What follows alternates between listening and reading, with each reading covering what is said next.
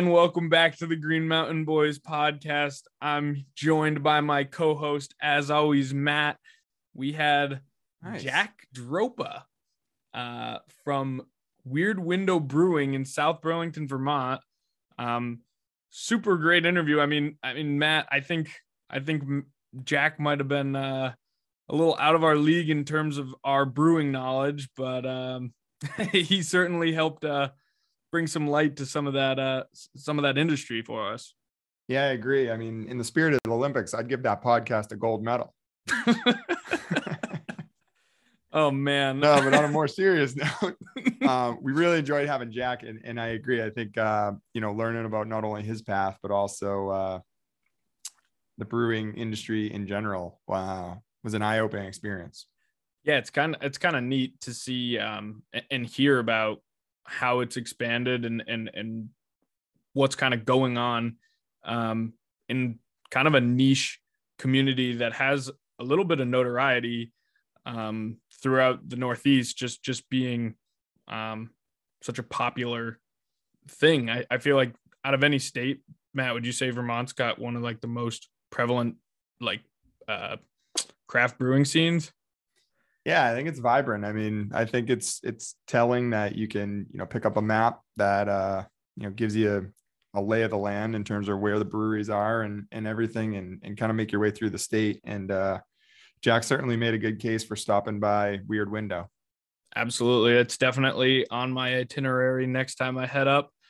Um, but enough hearing about us babble on about it. Let's uh, turn it over to Jack and uh, hear what he has to say.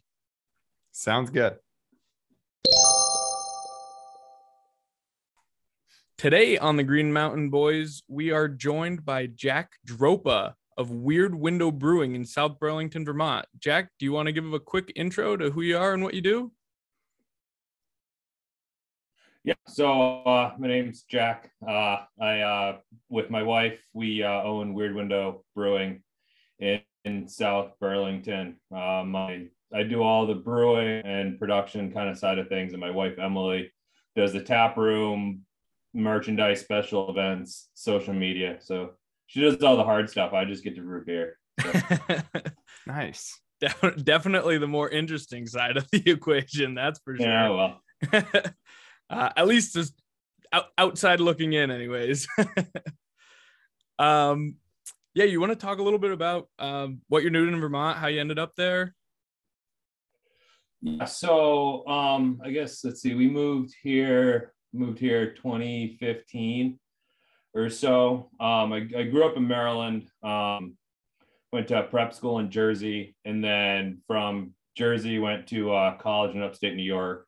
Uh, both my wife and I went to uh, St. Lawrence in upstate New York, all, all the way, basically go to Canada and turn around. But uh, so uh, I was up there for four years, and uh, after, we graduated, you know, I didn't really know what what I wanted to do. I had a history major and education minor, and found out that you know I didn't really necessarily want to be teaching after taking education classes for four years. But that's a different story. Um, so you know, we we moved, didn't really know what we wanted to do, and I we moved out to Utah. And so I was a ski patroller out in Utah for uh, for four seasons, I think three or four seasons.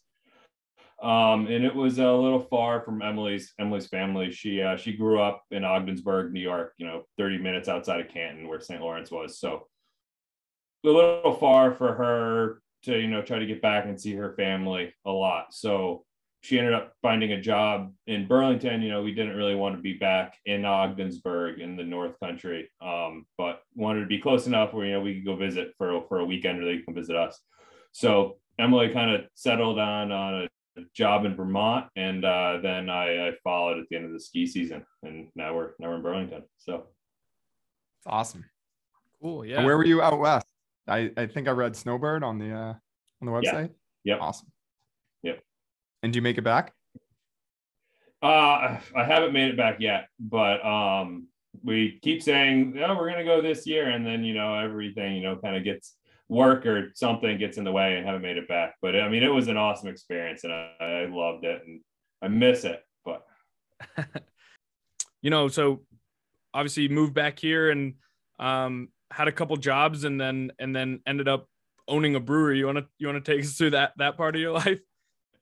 Yeah, yeah. So um, when I moved, well, I guess I'll go back go back to college at St. Lawrence. So when and I got to St. Lawrence, I made friends with some of the, uh, seniors that were living down in the townhouses, which was kind of right near the freshman dorm I was in, and they were all homebrew, you know, stovetop, you know, liquid malt extract stuff like that, and got got super into it, and I brewed with them a bunch, and I ended up brewing even after they graduated, you know, finding somebody's stove I could make some beer on for four years. And then ended up living off campus my senior year and Emily got me a homebrew uh, that I brewed there and then brewed homebrewed while I was in Utah. And then when I came back here, I, I knew I didn't want to, uh, to do the ski patrol thing back east because it's so so different and I didn't didn't want to do it.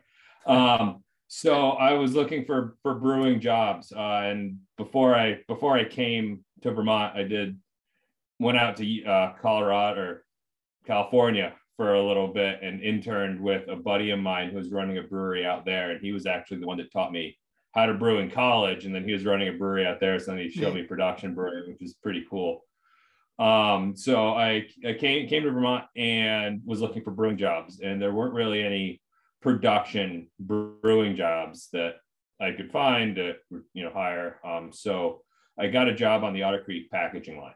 So I started off on the packaging line at Otter Creek, and you know they said you know they, we try to hire from within. You know, it might be six months, might be a year, but if something opens up in the cellar, then you know you can kind of move up that way. Um, so I was on, the packaging line for two or three months and then something opened up in the cellars and so i started moved from the packaging line to the cellars at otter i was in the cellars for a year and a half two years and i moved up to the brew deck uh, i was brewing at otter for year and a half maybe. Uh, last nine months is like the lead brewer down there. And then left otter i went to frost. I was uh, one of the brewers at frost for about a year.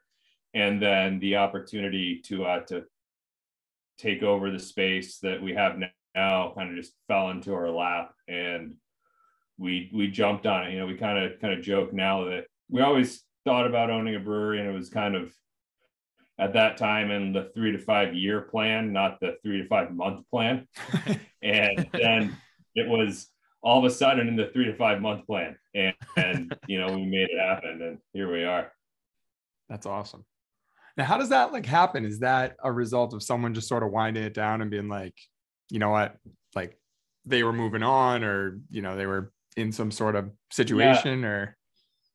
Well, it's so it's kind of a kind of a funny story. Um, the brewer, so the space that we're in ha- held a brewery previously, um, and they were they're a Canadian brewery and they're going back to Canada. Um, that they're venture into Vermont didn't really work out, and it wasn't wasn't really advertised. Um, but I, I blew my knee out skiing at Stowe in early January, and so I took took a little bit for the MRI and the X-rays. So because we didn't know what was wrong, and I wasn't really supposed to walk on it, I couldn't go into work and brew.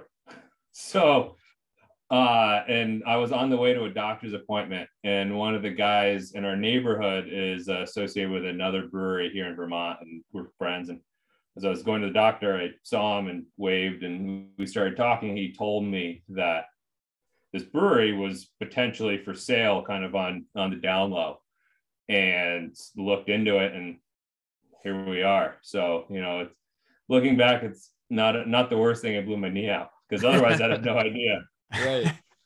And as someone who's gotten their knee blown out at the hands of a Canadian, I'm glad to see that those guys went back over the border.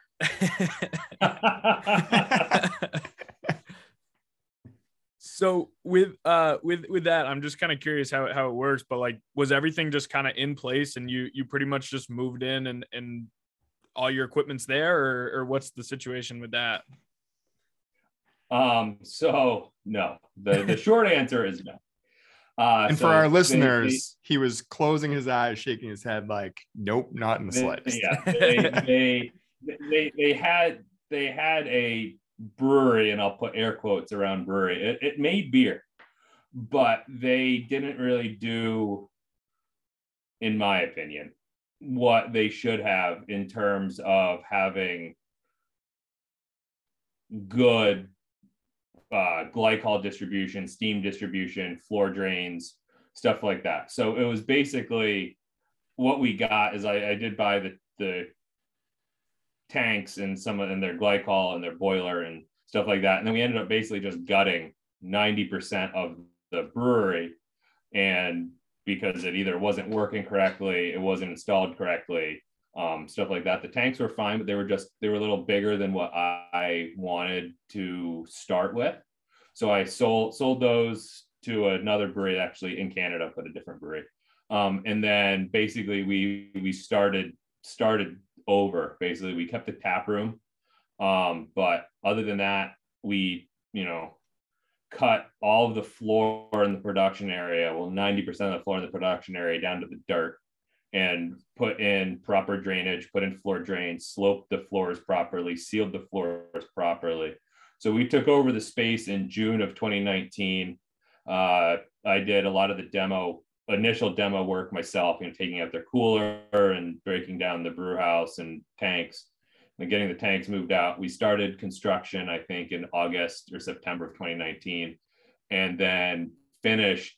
Well, we were about a week away from total completion of of the construction phase on March 15th of 2020 when they shut everything down. Sure. So Great. then instead of instead of opening, you know, we thought, you know, we could open in April was the was the original plan. Uh, ended up not opening until July of 2020 because uh, it no took instead of having the electricians and the plumbers and the finished carpenters and painters and everybody in there all at once we scaled scaled crews down mm-hmm. to be able to you know we had one electrician in there and then it was like a couple plumbers in there instead of having everybody at once so one two weeks away from construction became much much longer. Okay. So we opened opened in July of 2020, and then with COVID and restrictions and kind of just how things were going, we ended up closing in November of 2020 and trying to do uh, you know to go sales growlers cans only. We originally had planned to uh, not not do any canning and do taproom only for you know 12 to 14 months from when we mm-hmm. opened but with being closed and the only revenue stream is trying to get beer out the door. if People aren't coming into the brewery. We pivoted to that and started canning in January of 2021 and put put a bunch of tried to put a bunch of beers out and try to get some cans out there into the market for people to buy and as well as doing you know to go sales out of the brewery and then we reopened the tap room in May of 2021 and knock on wood we're still open so yeah, that's awesome. Um, and and kind of I'm I know I'm backtracking here a little bit to something you said a bit ago, but um, when you were on your way up through the process essentially at Otter, um, you started on the canning line. Is that and then worked your way up from there? Is that a pretty typical path for somebody that like is just getting started at a brewery? Would you would you start on the can line and, and work your way up that way? So I, I mean, semantics, but it, when I was at Otter, it was the bottling line. Um, we didn't have Otter didn't start canning beers, like really canning beers until right about when I left, uh, when I was on the brew deck. But I mean, I, I, I think that's typical. Um, you know, a lot of larger breweries or larger breweries, you know, you have a production staff and you have a packaging staff you know, and then so you if you've on the packing staff, then you move to the production staff. But a, a, a smaller brewery, you know, if somebody comes in, you might be brewing one day, you might be canning the next. So yeah. trying to get, you know, it's any way to get your foot in the door is, you know, you're going to get experience doing kind of everything, especially at a smaller brewery. You know, like I said, you know, you could be cleaning kegs one day, you could be filling the kegs the next, you could be cleaning a tank the next day. So, you know, trying to get that that kind of evolution of your skills and brewing career is I think more typical in a smaller brewery, whereas a larger brewery, it, I think it is a little bit more typical of you know starting on the packaging line and then moving over to the production side of things. So and and when you say um you know one day you're you're brewing one day you're canning is that kind of what you your life is like these days? Yeah, well, so my I do I'm the only person in the brewery in the production Mhm. side of things. I'm I'm pretty much a, a one man show back there. So I, I I do do everything. Um, we do have uh, there's a mobile canning company that services a lot of the smaller breweries in New England and around in Vermont. Um, so they come in and we can, you know, once a month or so. So they have their own canning line. They roll it off the back of a truck, hook up to the tanks, fill the cans, and they leave. So it, it's a pretty cool, pretty cool That's thing. awesome. It doesn't, you know, doesn't require the investment of the small breweries in a mass in a canning line, but still allows them to be able to, to package beer in cans that way. So, but yeah, I, I mean, today I was cleaning a tank, transferring, kegging, you know, just pretty much, pretty much everything, and every day is different. So, Cool. So on the brewing side, it's like that, and then on the taproom side, you guys, do you folks have like, um, you know, a set of employees on that side that that work, or is that a pretty tight crew as well? yeah. So, um, until May of this year when we reopened, it was just Emily and I in the Mhm. tap room doing everything. So, you know, I was working six to seven days a week, you know, get the beer done earlier in the week, and then we were open in the tap room Thursday through Sunday. Yeah. So trying to, you know, do that. Um, but you know, we we hired a couple bartenders when we reopened in May. Right now we have three awesome bartenders that they are pretty much running the tap room now. Um, because I have brewing stuff to do, and Emily and I are expecting our, our first child here in a couple of weeks. So Congrats. it's it's a good thing that it's a good thing that they're pretty dialed on the tap room because we're about to be very very scarce around there for a while. yeah. Or for your part, maybe maybe you'll have an increased attendance trying to deal with your Right, father. exactly. um so Jack Jack, do you want to tell us a little bit about the uh the name and, and where it came from? Yeah. So um, our our logo is uh, a witch's window. Um, they're pretty, they're unique to Vermont. I you guys grew up in Vermont, so I'm sure you I'm sure you guys have seen them. They're like the the crooked 45 degree windows on some of these older farmhouses. Yep. Um, uh, especially like if you're driving up to Stowe or Sugarbush, um, they're, they're you know all over those kind of older farmhouses. And when my wife and I moved here, we we didn't know what they were called, and but they look funny because they're at a 45 degree angle. We just called them the weird windows. And then when we were looking for a name for the brewery, you know, we wanted something kind of connected to Vermont, but not Green Mountain Brewing Company, because I think the coffee people might have had something to say about that Right. so we, we were we were talking to a couple of our friends, and our one buddy suggested witches witches window brewing. We're like, what's a witch's window? And he's like, you know, the the cro-" we're like, oh, the weird windows. So then so we went with weird window instead of witch's window because that way we're not pigeonholed into you know goblin and ghoul and haunted house themed brewery. Whereas Sure. like we can play it up, play up the witch thing in October, but the rest of the year, you know, we don't have to have witches brew IPA or goblin, whatever, you know.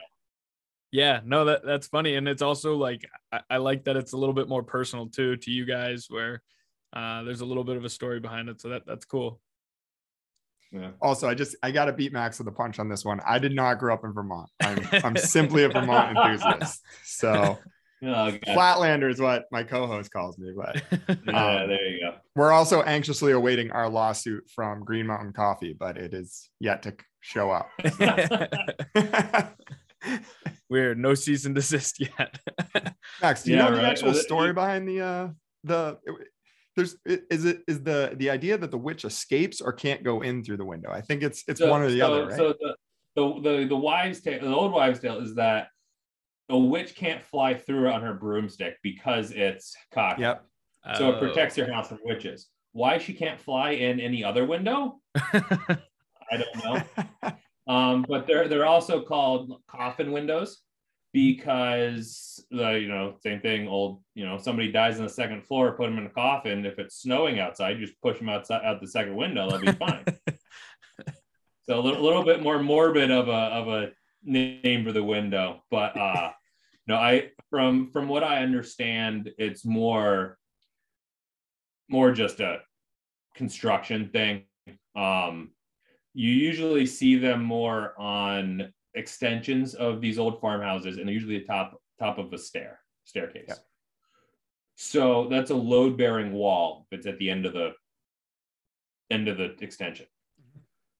Back in the day when all we had well all they had were hand tools it's much easier to put a two a double hung window and slap it in between the already existing roof struts rather than try to frame out a window on a load bearing wall.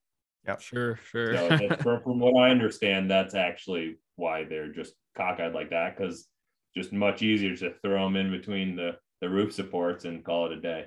Right. Yeah, absolutely. It ma- totally makes sense. Yeah.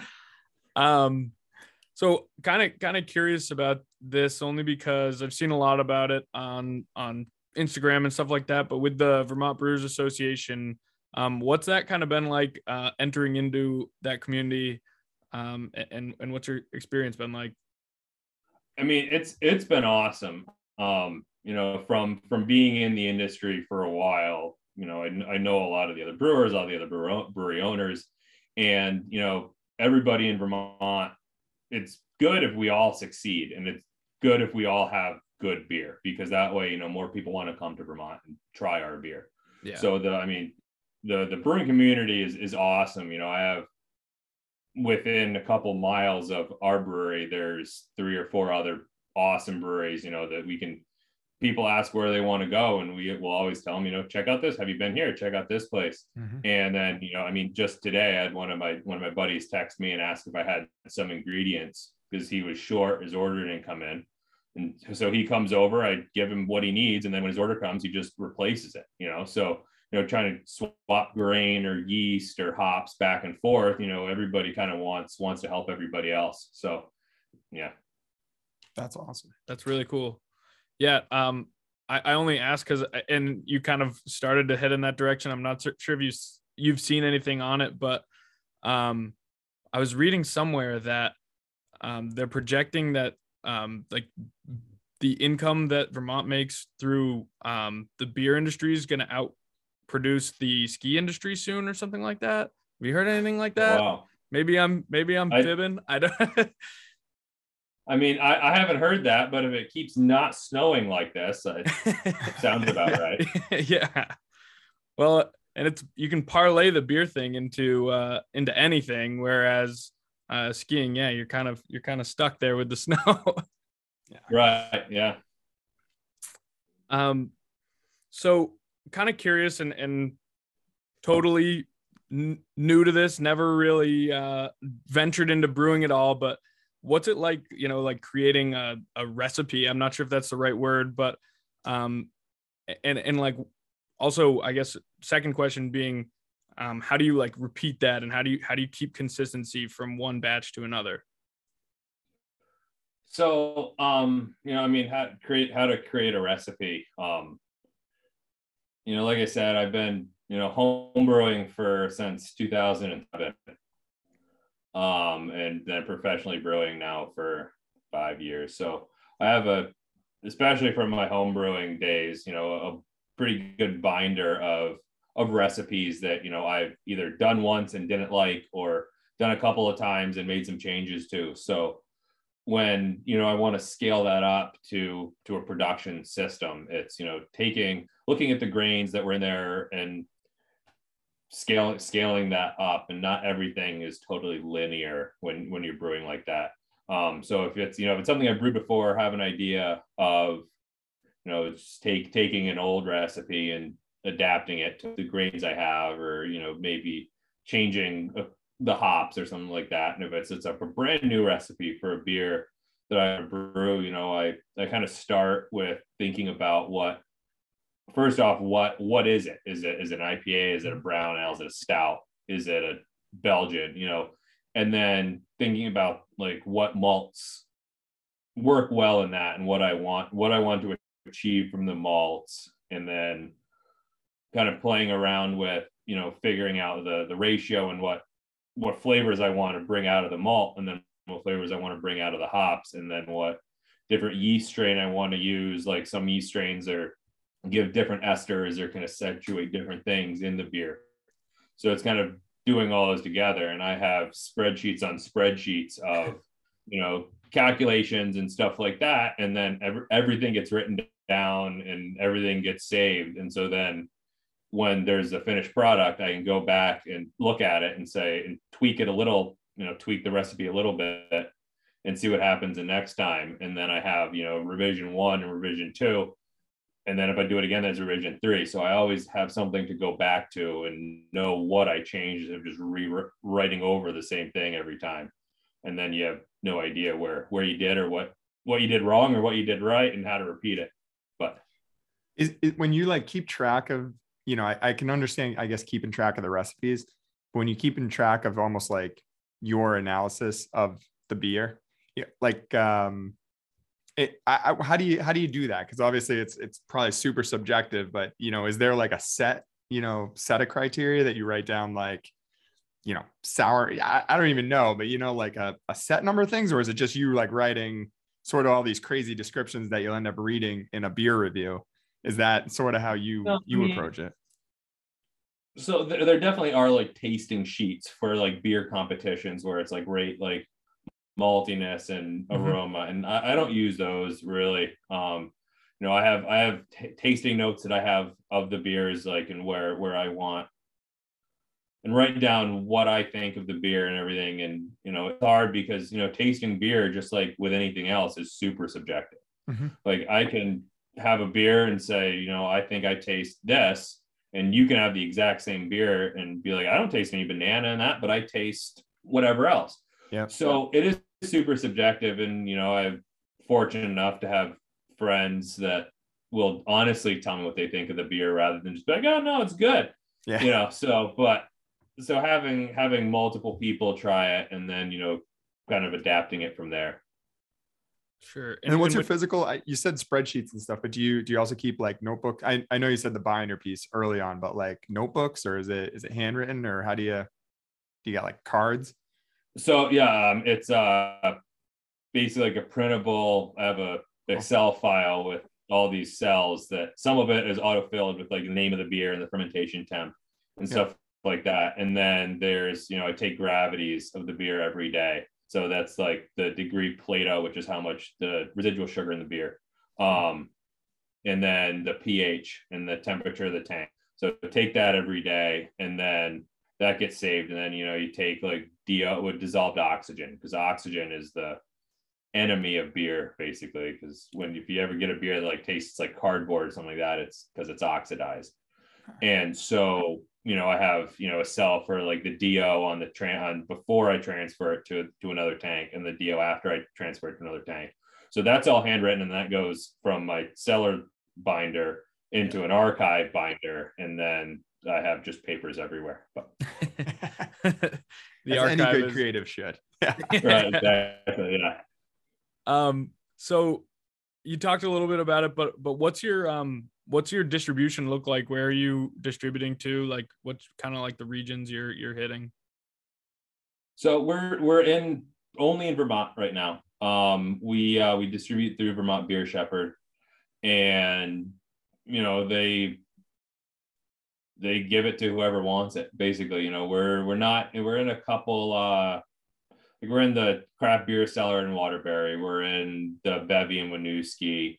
Um, you know, I think there's a, there's a couple down south. Um, we used to try to keep track of it and have like a list on the website sure. of places places like stores where you could find us or draft accounts and stuff like that. And but we would we found out that it was you know kind of hard to keep track of because we would get a report from the distributor on a Friday, and then maybe we'd update it on Monday. But mm-hmm. they're telling us who they sold it to from the previous Friday to Friday, and then we're not updating it till Monday. So if somebody bought a, one case, was, for example, and I went to a store, they might have sold out of all six four packs by the time the distributor even told us that the beer was there. Right. Yeah. So you know, so it was like, and then even same thing with draft accounts. You know, like oh hey, like these guys have have a keg of your well, is it on is it on draft or did they buy it and they're waiting until something else kicked, or did they put it on immediately when they got it and it's kicked and you can't find it now? So we got rid of the list on the on the website of where you can find us, but we're we are in, in stores all, all over Vermont. Cool. Well, we'll have to uh maybe Matt and I will start running the uh, Boston to uh, Burlington Express and distributing yeah. down here for you. Right? yeah, don't don't don't don't tell me that. maybe we'll smuggle it maybe... across the border. The uh, what are the big distributors down as, here in Mass? I hear they're real pain, so. Yeah, as, as yeah, long yeah. as you're just giving it away, I think that's fine. But if you buy it and then try to resell it, that's pretty illegal. we'll put just like the roses next to our Craigslist ad, and that'll. yeah, good. Um. So, what are you guys brewing now? What do you have on on tap, and and what's in the works? So right now on tap we have just going off the top of my head, we have our American Lager. Uh, we have a our 100% Citra IPA. We have a double IPA. We have our brown ale. We have our Urka's Gold, which is our stout, and then we have a coffee variant of the Urka's Gold and a vanilla variant of the Urka's Gold. And I know I'm missing some other ones, but um, we we try to keep a pretty rotating draft list and try to keep things keep things fresh. We have uh, two a uh, new double and a new single that we'll be canning and then having on draft next weekend, I believe. Um, got a couple other beers coming up as well. Um, but like I said, you know, with uh, with having having a baby pretty soon after these these beers go out, it's gonna gonna be a minute before we have anything new. But you know, I've tried tried to get things stocked up pretty good so that we should uh, be okay here for for a couple weeks while uh while we get settled with the little one. But yeah, there you go. And it's funny. I um just your email was was funny to me. Like trying to figure out how to balance a newborn baby and a newborn uh, brewery uh, is going to be a challenge. So from a from a dad of a four year old, I've never opened a brewery, but I could venture to guess that the newborn baby is going to be a little bit more cumbersome than the newborn brewery. Oh, I'm I'm quite sure. I, I, I, think the lack of sleep is probably going to be just about equal, but mm-hmm. yeah, fair enough. Yeah, yeah. Jump to jump back to the your beer types here, and I, I guess I would ask like your preference uh, eventually, but I had a triple IPA, I don't know, a few weeks back or something like that, and uh, I gotta be honest with you, my take was double's fine. I thought the triple was a little much. Is that yeah, unique I mean, to me, or do you think people are going overboard? Well, you know, it it kind of just all depends on on how how it's brewed and you know what what like what was it that you didn't like about it? Was it was it that was you, you could taste too much booze? Was it like too strong, or like was it like uh, was yeah, the hot flavor it was like much, it was like too strong and too almost too sweet in a way. Yeah, I don't know. I mean, you know, it's yeah, you know, I mean, like I said, you know, beer, beer's beer is super subjective. Like I've I've had some I've had some triples that I've really liked. I've had some mm-hmm. triples that I haven't liked. I've had some singles that I really liked and some singles that I haven't liked. But you know, with it's it is it is can be a little little more difficult in the you know getting those higher octane lighter beers yeah where you're gonna taste you're gonna taste that fusel alcohol whereas like if i give you a I give you a nine percent IPA or a 10% IPA, and I give you a 14% barrel aged imperial stout, mm-hmm.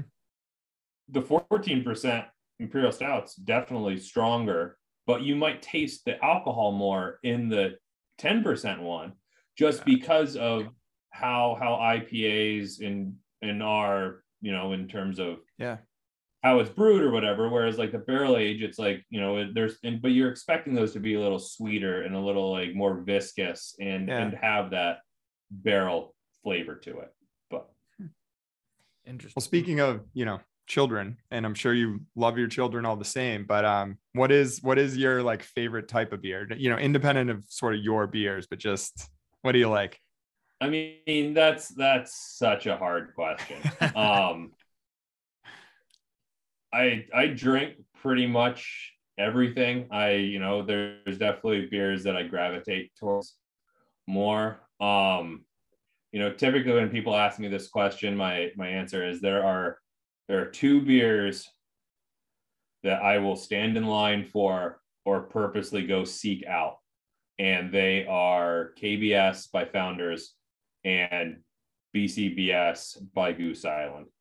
They are now owned by the big guys like yeah. InBev and those. So they're a little bit more readily available. Um, but when I was first kind of getting in into the those type of beers, you know, those were those were my two. And like the ones like I said, I won't stand in line for for much, but those those beers are tools that I definitely stood in line for and driven to three or four different stores in the same day to try to get three or four bottles because you only buy one at a time.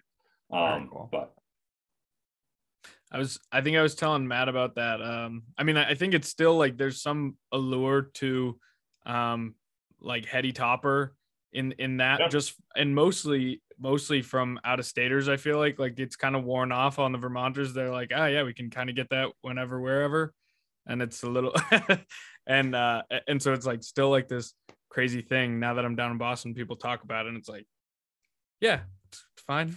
Out at the gas station. But, yeah. yeah. No, I mean, but you know, Heady, Heady's awesome. I, I really enjoy mm-hmm. Heady Topper and it's, you know, they're part of the reason that the rest of us are here because they were, you know, like the Vermont brewery and like, you know, the first kind of like big, like I said, people standing line for and coming from Boston, from New York, from wherever to follow the alchemist truck around to yeah. go get like a case of Heady to bring back to their friends.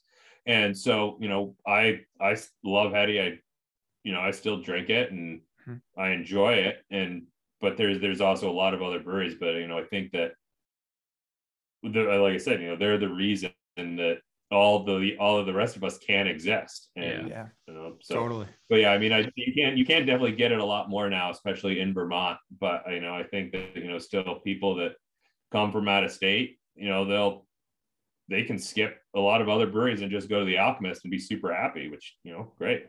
Yeah. But i mean i feel like that's a good segue you know because i think to put the question to you you know what is what does sort of success look like to you? Is it you know do, using just not necessarily the heady topper example but you know any sort of brewery that you've seen you know i think specific to the vermont area but like who's sort of done it right? You know do you want to be the guy making like you know the best beer, but with no distribution? Do you want to be the the name that people know? Do you want to sort of see how it goes? What's yeah, you know, I mean, I think you just kind of want to see where it goes. I think that you know, trying to be like, oh, I want to be like them.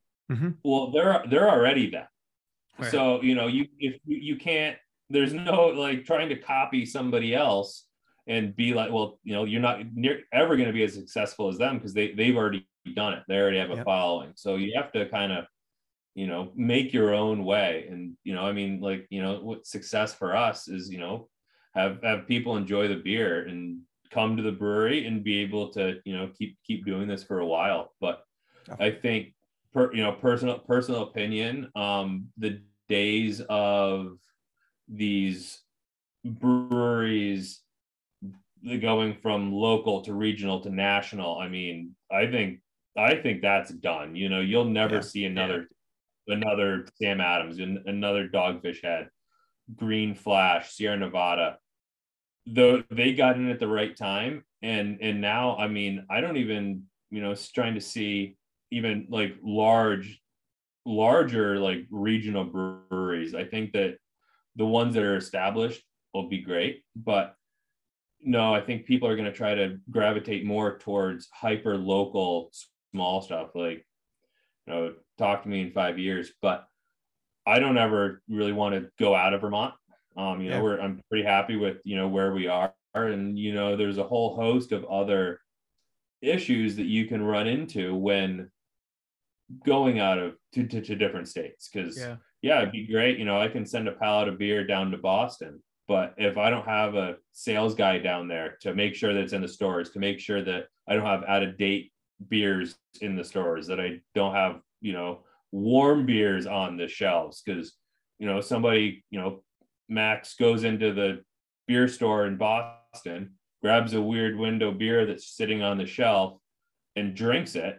And it's, he's like, oh, it tastes awful. And it's, it was canned eight months ago mm-hmm. and it's been warm for four months. Right. Max is never going to come to the brewery. Max is going to tell Matt, hey, I had this weird, like, you're going to Vermont. Well, don't go to Weird Window because I had this beer. It was awful. Yeah. Right. You know, so, so, you know, unless, unless you can do it right. And a lot of people have been able to kind of do it right and, like, you know, expand small and do it that way and have a bunch of different sales guys. But you know, that's, like I said, talk to me in five years. And it's like, yeah, you know, I want to be all over the place. But, you know, I think, I think for right now, yeah. you know, it's just really trying to concentrate on putting out the best product that I can and if that's only in Vermont, then that's only in Vermont, and go from there. Yeah, well, you you kind of touched on it too, and I feel like you're you're tapping into something um, that a lot of people are seeking, which is that like hyper local thing. Like people are kind of done with like the um, the big names that everyone sees. Like I feel like people are walking into the store looking for something that they haven't tried before. Um, so kind of kind of a, a, a cool approach and something that I think is going to work. personal opinion. Yeah, yeah I feel like if I'm the only guy buying the beer, maybe. right. We, we it, talked about it. Also, we actually. Oh no, sorry. Oh, I was gonna say the other thing. It's like now with like breweries popping up all over the place. If you know, if say we were in New Hampshire or something, and they see a Vermont beer on the shelf, but oh, you know, my sister's friend's husband owns this brewery, and my son-in-law, you know, works at this brewery, like they're not going to take my beer. They're going to take the beer that they know where like they're mm-hmm. like their neighbor works there or their friend works there or something. Totally. They're going to gravitate more towards that beer. And then my beer is going to sit on the shelf. So, you know, with, with all of these breweries popping up, like, like you said, you know, trying to stay hyper local and like, you know, create a following where you are. And if people from out of state, you know, find the beer, great. But, you know, then take it home with them, I guess. But you know, it's like I said, talk, talk to me in five years, and we'll see if my opinions change. Sure, sure. yeah, I was, I was gonna say we've talked about you know something similar on the show about you know uh, not that everything's been done, but you know, there's all these different types of beer, and, and most people are into beers, have drank some variation of all those different types. But you know, there's this idea that to speak to your hyper local piece, that you know, fresh beer is the best beer right? So it's like when you're in a tap room and someone's like, "Hey, this is like right off, you know, this is a new batch, you know, you got to try it." Max was up uh, visiting family and brought back some beers from from another local brewery, and they were like a month old or something like that, and they were just, you know, they were just so good. They were just, you could yeah. tell they just come off. It was a new little recipe. Like there's a lot to be said for that versus just all right, this is another, you know, IPA that someone told me that was good and you know it's being canned out of state or right. something like that yeah yeah so you know is what it is but do you Very cool do you have a favorite that that you guys brew you love them all uh,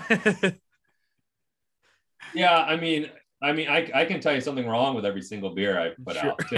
You know, so it's like it's not, maybe not something wrong, but some, something I would change, something I'd make better. But uh, you know, I mean, it, it's hard. You know, I I've been drinking a lot of our uh, of our American lager recently. Um, I've been drinking like right now. I'm drinking one of our Citra. We named the dog Citra, which is named named after our dog, whose name is Citra, who's named after the hop. So I guess it's like an Inception thing there. But so yeah, you know, I, I I do I do like them all, and I you know it's I wouldn't put something out that I didn't want to drink. So I guess it's good that I can't pick pick a favorite. Um, but yeah, you know, I mean, they're I like them all, and yeah. Sorry, this is probably a brewer 101 question, but like the complexity of beers, does it course like I don't know, is are are different beers harder to brew than others? And are they the ones you think would be harder to brew, or is it actually harder to make something that seems relatively more straightforward? Yes. um, no, so it's it, it, depends. Like, so it depends on how on how you're brewing and what you're brewing. Like, mm-hmm. There's certain there are certain beers that can be harder to brew if you're doing you know a de- decoction mash which is where you take taking some of the grain out and boiling and putting back in or step mashes or you're doing like a long boil or you're doing doing some other process that you know can be difficult. Um but you know the beers beers aren't necessarily that complicated. I mean you have a recipe you put water and grain and hops and you make beer and yeast and there you go but you know and i think that the the hardest beer to brew in my opinion is like as just a clean lager Hmm. you know a, a german style pilsner uh you know something that you know has it has an appropriate amount of hops where it's not it's not like an ipa where you know all you're getting is like that floral but you can taste where you can taste the hops, you can taste the malt, you can taste the yeast, and all of those flavors blend together and create this the flavor that it's supposed to be. Because you can hide you can hide a lot of flavors, you know, by if you have something wrong, you know, dump a bunch of hops into it and you know it'll it'll taste like hops. Yeah. But so trying trying to trying to brew a trying to have a beer that's I mean a simple beer, you know, pilsners are easy Mhm. in one sense because it's pilsner malt and there you go. But making sure that there's like no off flavors and that that kind of hits all of the different ways that and how you want to taste a pilsner is very technically difficult in my opinion. But, Interesting. That yeah, totally not not something I've ever like even considered, but sweet. It's awesome. it's so cool. Like like it's yeah, it's like science, but beer. Just sick. right no it, it is it's it is it is very much like science and i was awful at science in school and i wish i would have paid a lot more attention because i would have had to read so many books and learn it all later in life but here we go Here we are. Part of the Yeah. brewer exam is dissecting a frog, and then you got to go dump a bunch of hops in somewhere. right yeah i mean if, if if in high school if they would have told me you know you pay attention to like chemistry and you can make alcohol then i probably would have paid a little more attention Coming coming from someone who did their uh, freshman year science project on hydroponics, uh, I was growing beans, but uh, I hear you. yeah there you go Do you um and this is maybe more like a sales kind of question, but you know, with the tap room, um, do you see different beers selling dependent on time of year, weather, you know, stuff like that? Like are you, you know, selling summer beers in the summer and and you know, stouts Yeah, in the winter mean, or Yes. So Yeah. I mean, you know, we're in Vermont, and you know, pe- and well, not only Vermont, all over. You know, people like IPAs. So Yep. you know, IPAs sell pretty pretty well year round. Um, Mhm. then you know, as it gets colder, you know, in the fall, we'll do a couple German style beers. Like we have a double bock and a and a fest beer, like a later Oktoberfest that we do in the fall, and then we have some stouts in the winter. And then as we get kind of into spring, you know, I'll do like a, a wheat beer and stuff like that. And then one of the uh, one of one of our most popular beers, and I think it's because it's it's so unique, is uh it's uh we call it Cersei's Wildfire. It is a it's a jalapeno cream ale. Huh. Which Cool. sounds, sounds sounds really weird and it sounds like nothing you would ever drink, and I understand that. Um and but you know it's with without a doubt the the beer that people come in and they're like oh that's weird. Can i just try a little sip and so we get and they're like oh man that's good because you you can taste the jalapeno but it's not super super spicy. And it just tastes it tastes like a fresh jalapeno. And we brew that you know through from about may to november. And you know when when we have it people love it. And it's an incredible food beer and so it's it, and it's super unique because you know not a whole lot of other people have have a beer like that. Ev- everybody has an ipa you drink Mhm. you know you drink eight different ipas in a day they're all going to start tasting Yeah. similar. But you know having having something unique like that has has worked for, for us. And like i said i understand it. It sounds like a really weird beer and it is it is weird but you know it's been it's been pretty popular and people people really enjoy it which is cool How how did it- you stumble into that like? Yeah. it's it's clear or it's like it's like clear and like yellow it kind of looks like a like a you ever had Genny cream ale Yeah. Yeah. There you go. That's a cream ale. It's- That's I would have put a jalapeno in in a in a screamer and think it tastes about the same, but uh, the color will be there. You got to can it in like the same logo, and then Right? it's Yeah. a classic.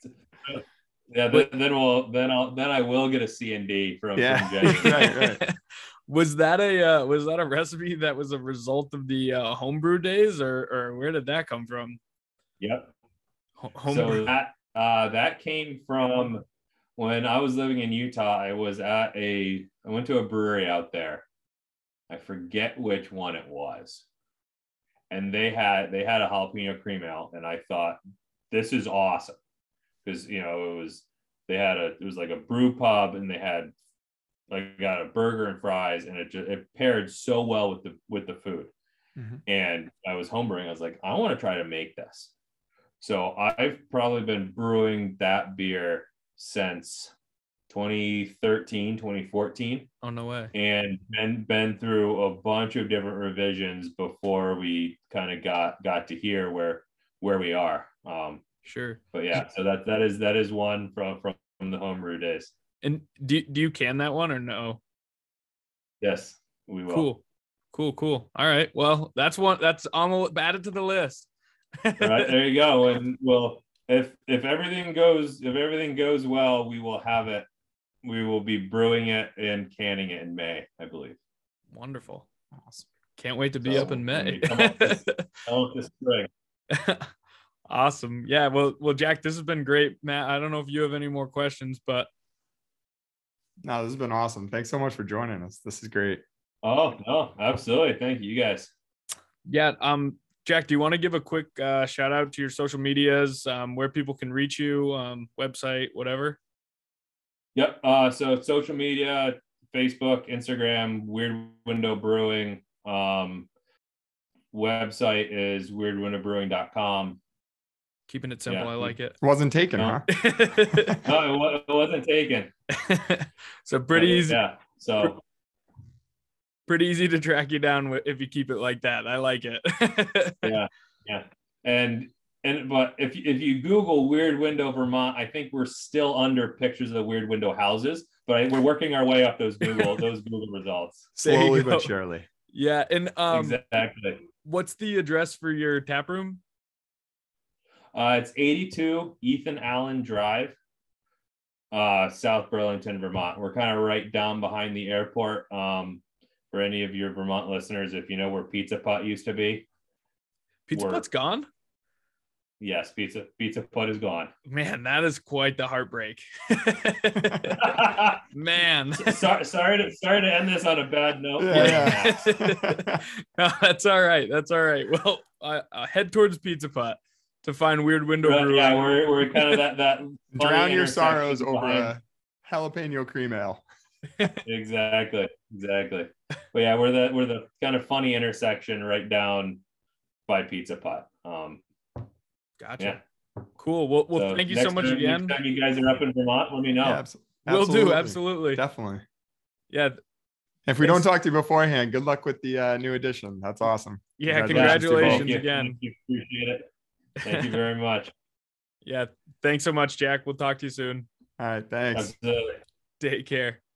What happens?